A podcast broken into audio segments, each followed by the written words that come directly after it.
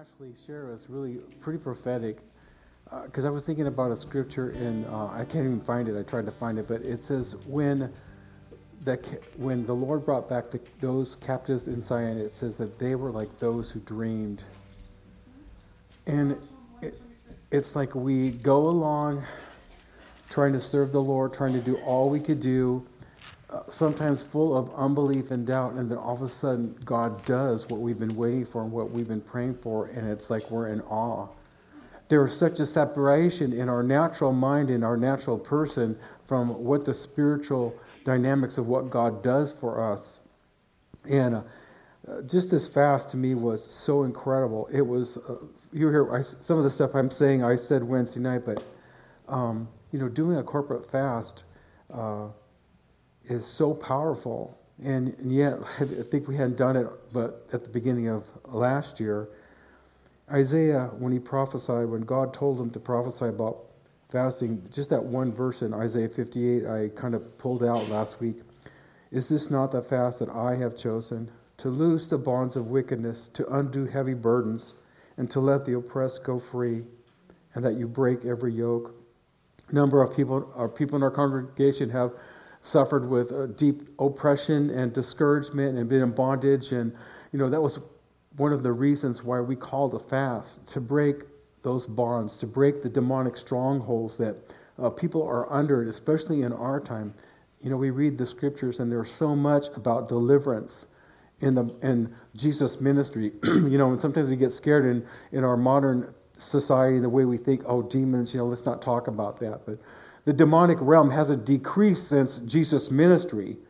And he gave those declarations to the apostles to bring deliverance to people, and people need a freedom. But because we don't understand something in the spiritual realm, we kind of shy back. But I really believe that how we fasted and prayed, that God is breaking strongholds off of people. And there are stories going on that you don't even know about since our fast, that people are being broken out of demonic strongholds. And doesn't mean it's just a one-time thing, but God is moving to break off oppression and different realms of discouragements that settle upon us. In Mark 9, a man was brought, his son, to the disciples. His son had a demonic spirit on him that caused the son to be deaf and dumb, that he couldn't speak. And the father knew somehow that there was a demonic thing on this man, and he wanted him to see and be delivered. Obviously, he heard about Jesus, and obviously, when Jesus had sent out his disciples to bring healing and ministry and deliver people from demons, he knew that they had some kind of power on them. And so, first of all, he comes to the disciples and brings his son, and they couldn't do anything. And I think he's a little frustrated. Come on, what happened? And so, Jesus comes and brings deliverance, and this son is healed. And then his disciples, in that place of what we're talking about today, I wanted to talk about learning from Jesus. They said, hey, Jesus, what's wrong? Why couldn't we deliver him? And Jesus said, this kind doesn't come out but by prayer and fasting. A powerful tool given to the church, prayer and fasting, to break demonic spiritual strongholds. And it cost us. It cost us the hunger, and not eating food. And it seems like when we deny our flesh, just like Romans talks about, like Paul encouraged us, when we deny ourselves, we put the soul in kind of a check. We bring a humbling in our soul when we deny ourselves food. But when we break the fast, we experience the transformation that happens. And I have to tell you, for myself, it was really hard. But I feel like something about that verse about God delivering the captives and us feeling like we were in a dream realm. I feel like that's what happened. Isaiah 58:10, the last part of that verse says, your light shall dawn in the darkness, and your darkness shall be as the noonday.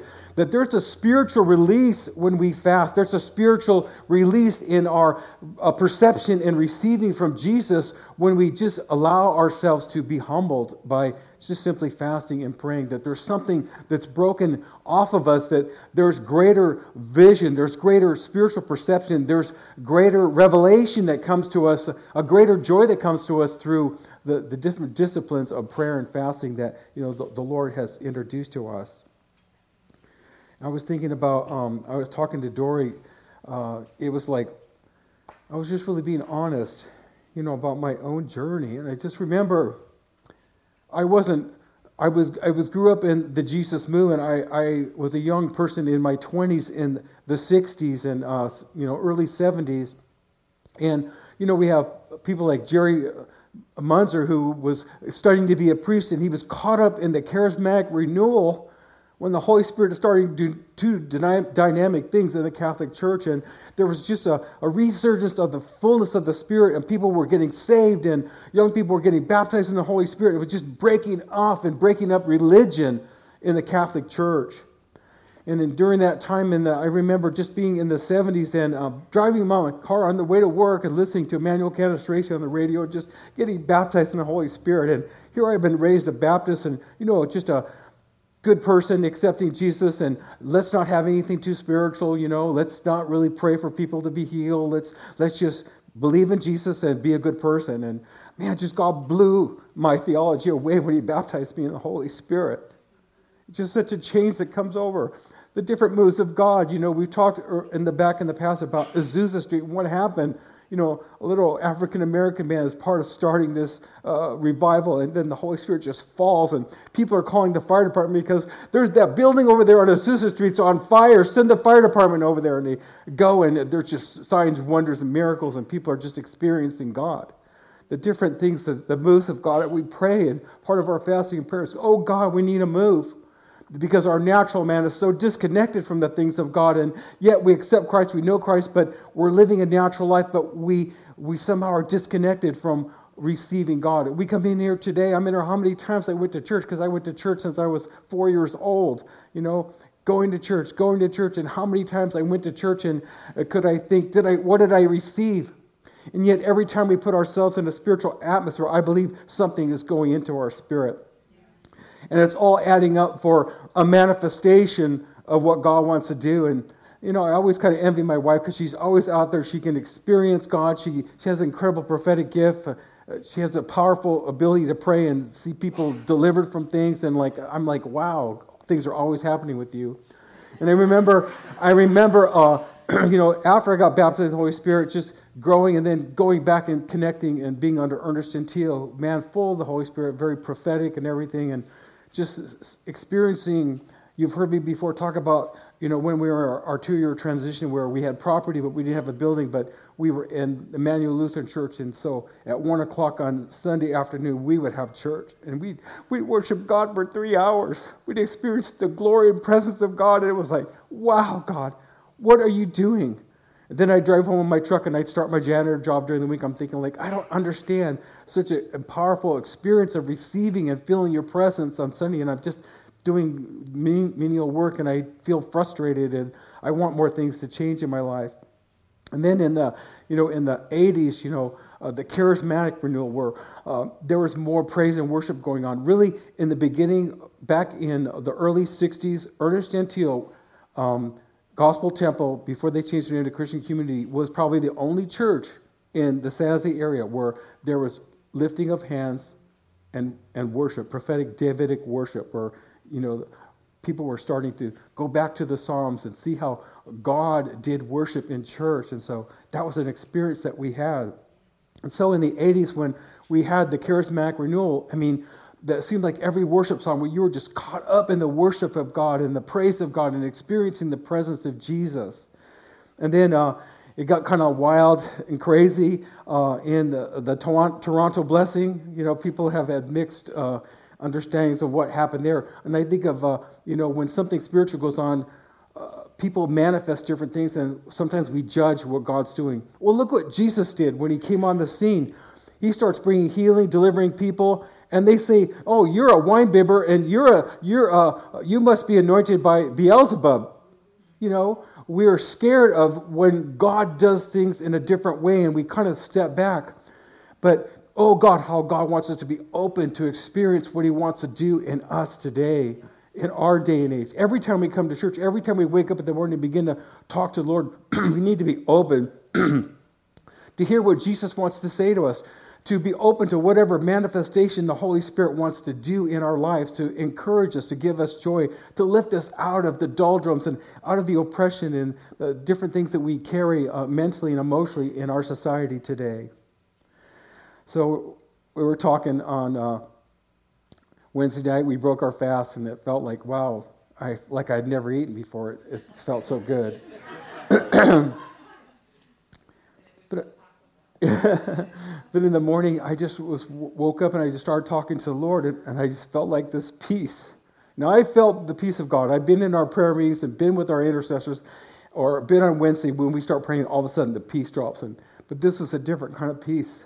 For me, who struggles with social anxiety and depression, it was a deep peace of God. It was like a manifestation of something I hadn't had, you know?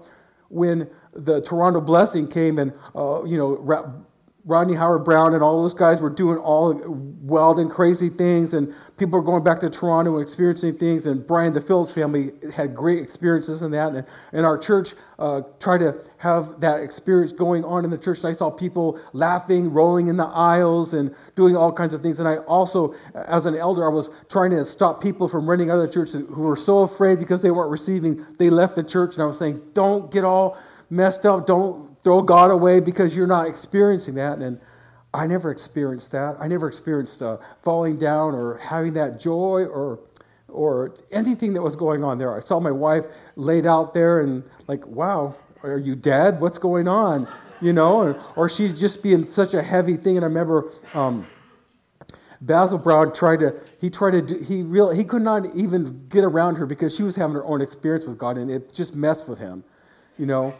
But only thing I knew, sometimes I would go in the bathroom when everyone was doing weird things, and no one was in there, and I just began to cry out deep. A grief groaning in my spirit would come up out of my spirit, and I would groan for a long period of time and almost not even take a breath. It was like some kind of deep intercession God was beginning to put inside of me.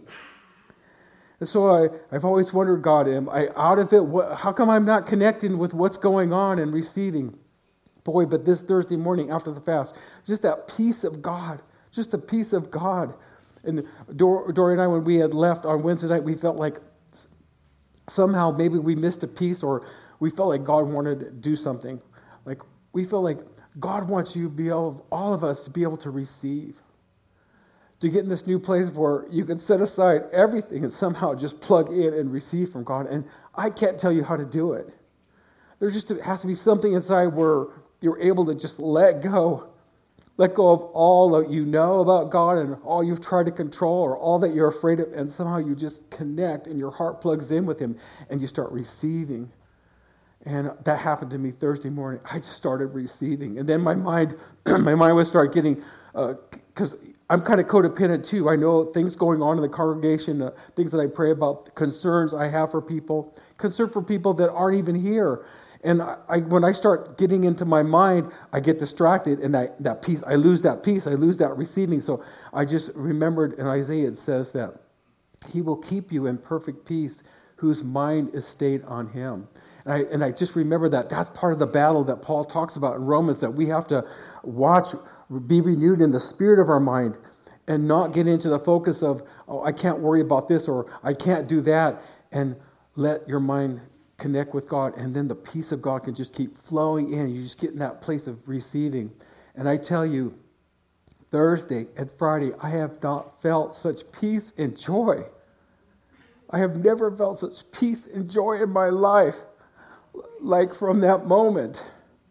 And it wasn't anything I did. It was just somehow in our moments, you know, we're going through life every day, but we're in this process of setting ourselves up because of our relationship with God and how much He loves us, to keep receiving and to keep having fresh experiences with Him.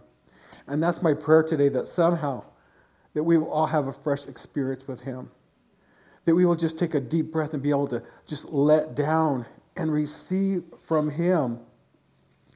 I don't know how much of my message is going to come or where it's going to come from or how it's going to go. But I had one of my last scriptures.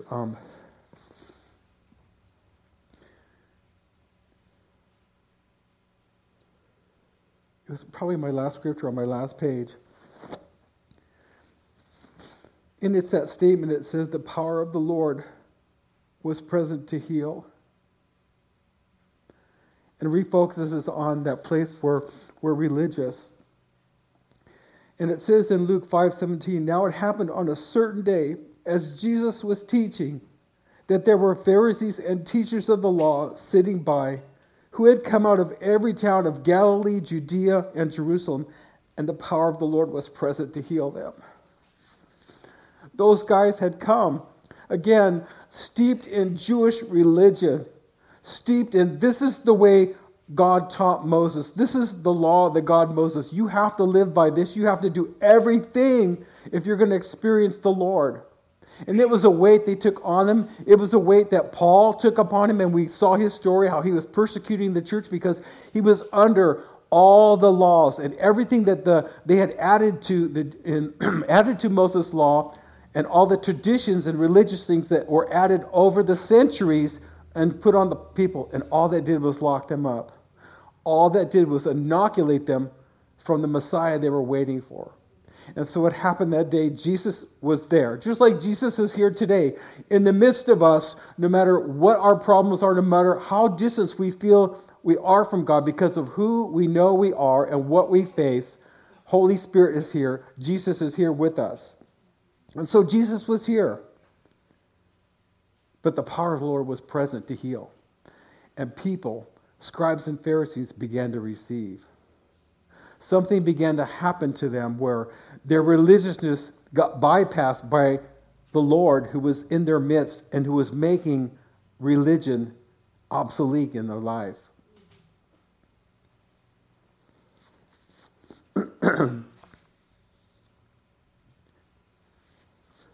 My message today was learning from Jesus.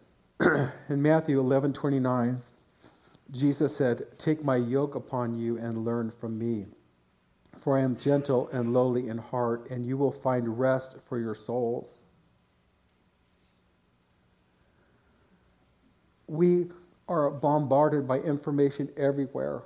Everywhere we find our place, we're having to learn things. If you're old like me and struggle with the technology, you're always trying to learn how to do your electronic devices. They're always updating and upgrading everything, and everything is continually being confused. Someone who's programming changes the way things look, and you don't even know how to turn something on or off anymore. You have to be re-taught, how do I turn my device on, and how do I turn this stinking thing off?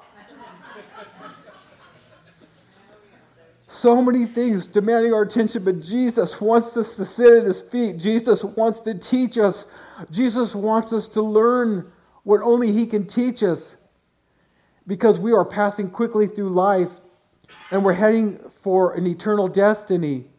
And so it is important that we learn from Jesus. It's important that we learn the spiritual things. And if we put Jesus first and learn from him, everything else is going to find its place. You're going to find time to do everything that you need to do. But like that scripture we used in Luke 10:39-42, that story about Mary and Martha. And I felt like it was prophetic. I was looking back on my notes from last year. I used it in October, and then it came like a heavy thing again. We used it for a few weeks in December. One thing is needful, and Mary has chosen that thing. And we know the story that Martha has been sitting at Jesus' feet, but all of a sudden she got up because she was a server. And if you're a server, you get distracted with serving because it's your gift. I was given the gift of serving. And since I was a little kid, we served. And it's my first go-to thing. I can do that. In fact, when I'm frustrated or whatever and I can't figure something out, I'll go into my serving mode. I'll serve because it's something that's in me. It's something God's gifted me. But those of you who know how to serve, you know how it can be a distraction from you of sitting at Jesus' feet. That if you can fix something or try to fix something, you'll try to do it on your own because it's in your makeup, it's in who you are. But there's something the Holy Spirit's wanting us to learn as to how to sit with Jesus, how to be with Jesus. Because there's something only the Holy Spirit can teach us. There's something only Jesus can do in our life, and it's needful. And we've got to put ourselves in that place where we're learning from the Lord. We have to keep getting into the Word and receiving from the Word of God. Let the Word become life as you read it. Let the Holy Spirit cause you to ruminate on it and meditate on it and think about it so that the Word can come from your head and into your heart and it can come alive. So you can look at things not just in the context of what is saying, but in the spirit of what the Holy Spirit is wanting to say to you from the Word of God, because it's living and active. Jesus' textbook for us as we're learning is the Bible. It's his go-to manual for us to get the most out of life and to help us to understand who he is. We know that there was something going on with Jesus because people were spending days with their families sitting around listening to Jesus. It must have been like electric, like they had been starving. The world had been starving until Jesus began to open his mouth and teach the people. There was something so powerful that came through the teachings of Jesus that people were mesmerized, people were anesthetized, people were inundated with the peace of God because they were sitting under the ministry of the living Word of God. They were receiving creative life into them because they were hearing the words of Jesus. You young people, if you could just keep learning to hear from Jesus, keep receiving from Jesus, David and Becca. Keep receiving, Kelly. Keep receiving. Your granddaughters, Ted. Keep receiving. Those of you with children, keep teaching them about Jesus. Let them hear about it. It's the greatest gift you'll give your kids because it'll give them eternal life. You could be nurturing the next men and women of God that are going to be maybe in the latter-day church that'll bring and initiate the Antichrist coming in. Rachel, wherever you're at, if you're in the nursery,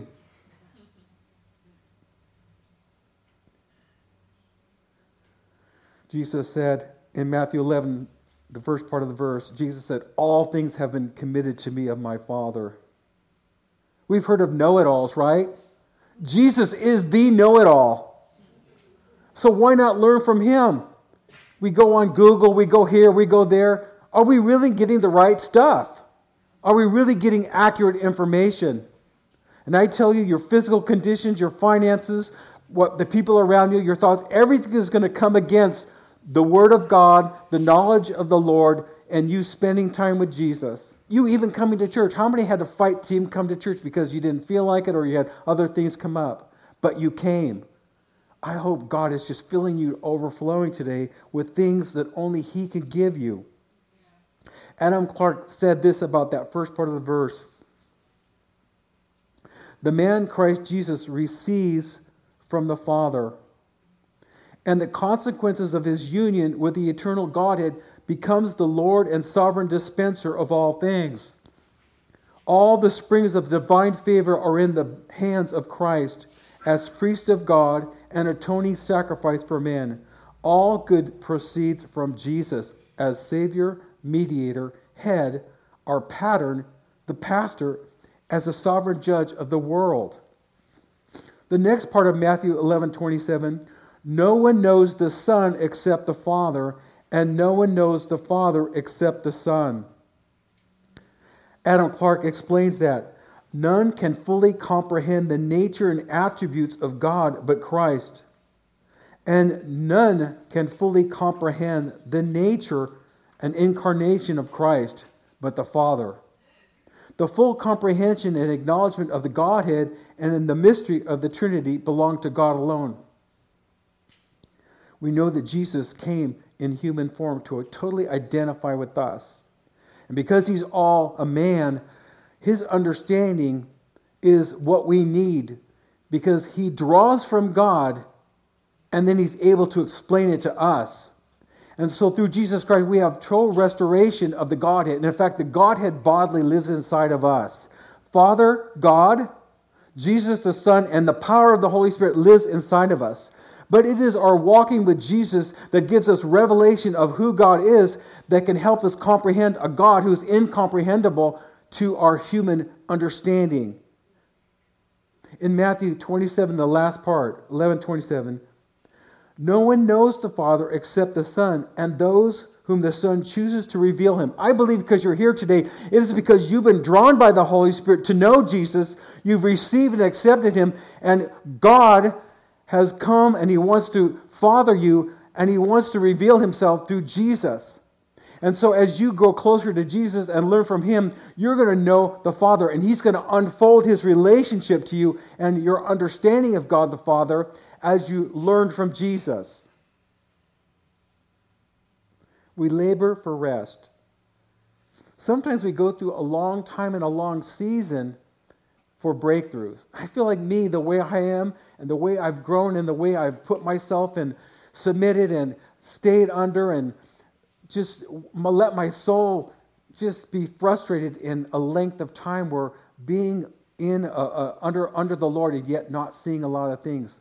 I believe where I am today has been a process of letting God work on me for revelations.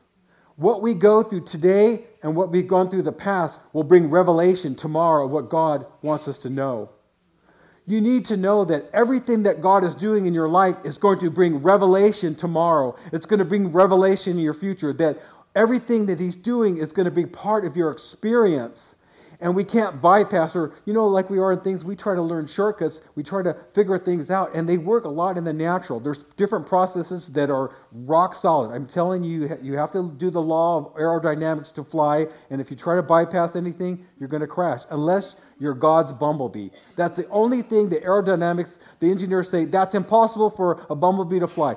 But because God created the bumblebee, doesn't matter about aerodynamics, the bumblebee is going to fly. But if we put ourselves under the Lord and put our own understanding to the side and keep our eyes on Jesus, we are going to flourish. We are going to continue to be who God wants us to be, and we are going to come out of the clouds and fog, and we're going to be like those who dreamed. And we're going to thank God for the hardest things we've gone through, because we're seeing what God's doing because we went through that hard thing and we've held on to our faith in him. So this is about labor. In Matthew 11:28, Jesus goes on and says this, "Come to me, all you who labor and are heavy laden, and I will give you rest." Come is inviting those to follow him. Come and learn from me. Come and learn. Come and put me first. Let me be the first teacher in your life. And you know, sometimes when we begin to learn from Jesus, we unlearn a lot of things. A lot of our theology is going to go out the window. A lot of our religious planning and what we thought God has all figured out is going to go to the wayside, because we allowed the Holy Spirit to reteach us, and we can throw out old teachings and old ways of perceiving things and old doctrines, because God wants to give us a fresh revelation and truth. Ever done that? You learn something and then you learn something else and you think like, oh, I need to throw that away because that doesn't work and that's not right, because I have fresh revelation. I have a fresh understanding of what God's speaking to me. And that's what this coming to Jesus is going to do. Things that maybe you take on that are religious and they're just weighting you down and they're keeping you disconnected from a relationship with God, you want them to go away. Or you're going along, you're doing good, and all of a sudden you're pulled back to some kind of sin, and then you're feeling so bad you don't even want to go to church anymore. You don't want to be around Christians. Well, come and be around us. We're all in the same place. We all blow it. We all have to ask forgiveness and get up and start walking again. The Bible says, Paul says that we are seated in heavenly places in Christ Jesus. But how often have we slipped off our chair? I was thinking this week, me and Dory, right after fast, got into our hardest thing about something. And it took us a whole day to work through things, and I had to apologize because I was getting a revelation of myself, of my old nature, something that God's trying to change, that I could go back and apologize and say, I think God just showed me something of why I was angry. What happens? If we confess our sins, he is faithful to just to forgive us our sins and cleanse us from all unrighteousness. Dory, will you forgive me?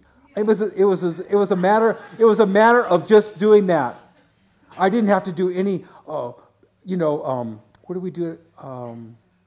Behavioral modifications. Sometimes we go through behavior modification of sin, simply going to the person and say, "Will you forgive me? I sinned against you."